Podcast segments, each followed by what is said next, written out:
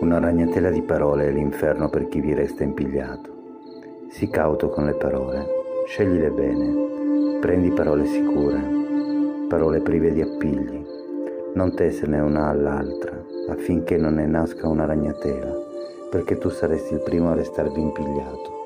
La parola è quel che vi è più di futile e di più potente. Nella parola confluiscono il vuoto e il pieno. Di Carl Gustav Young.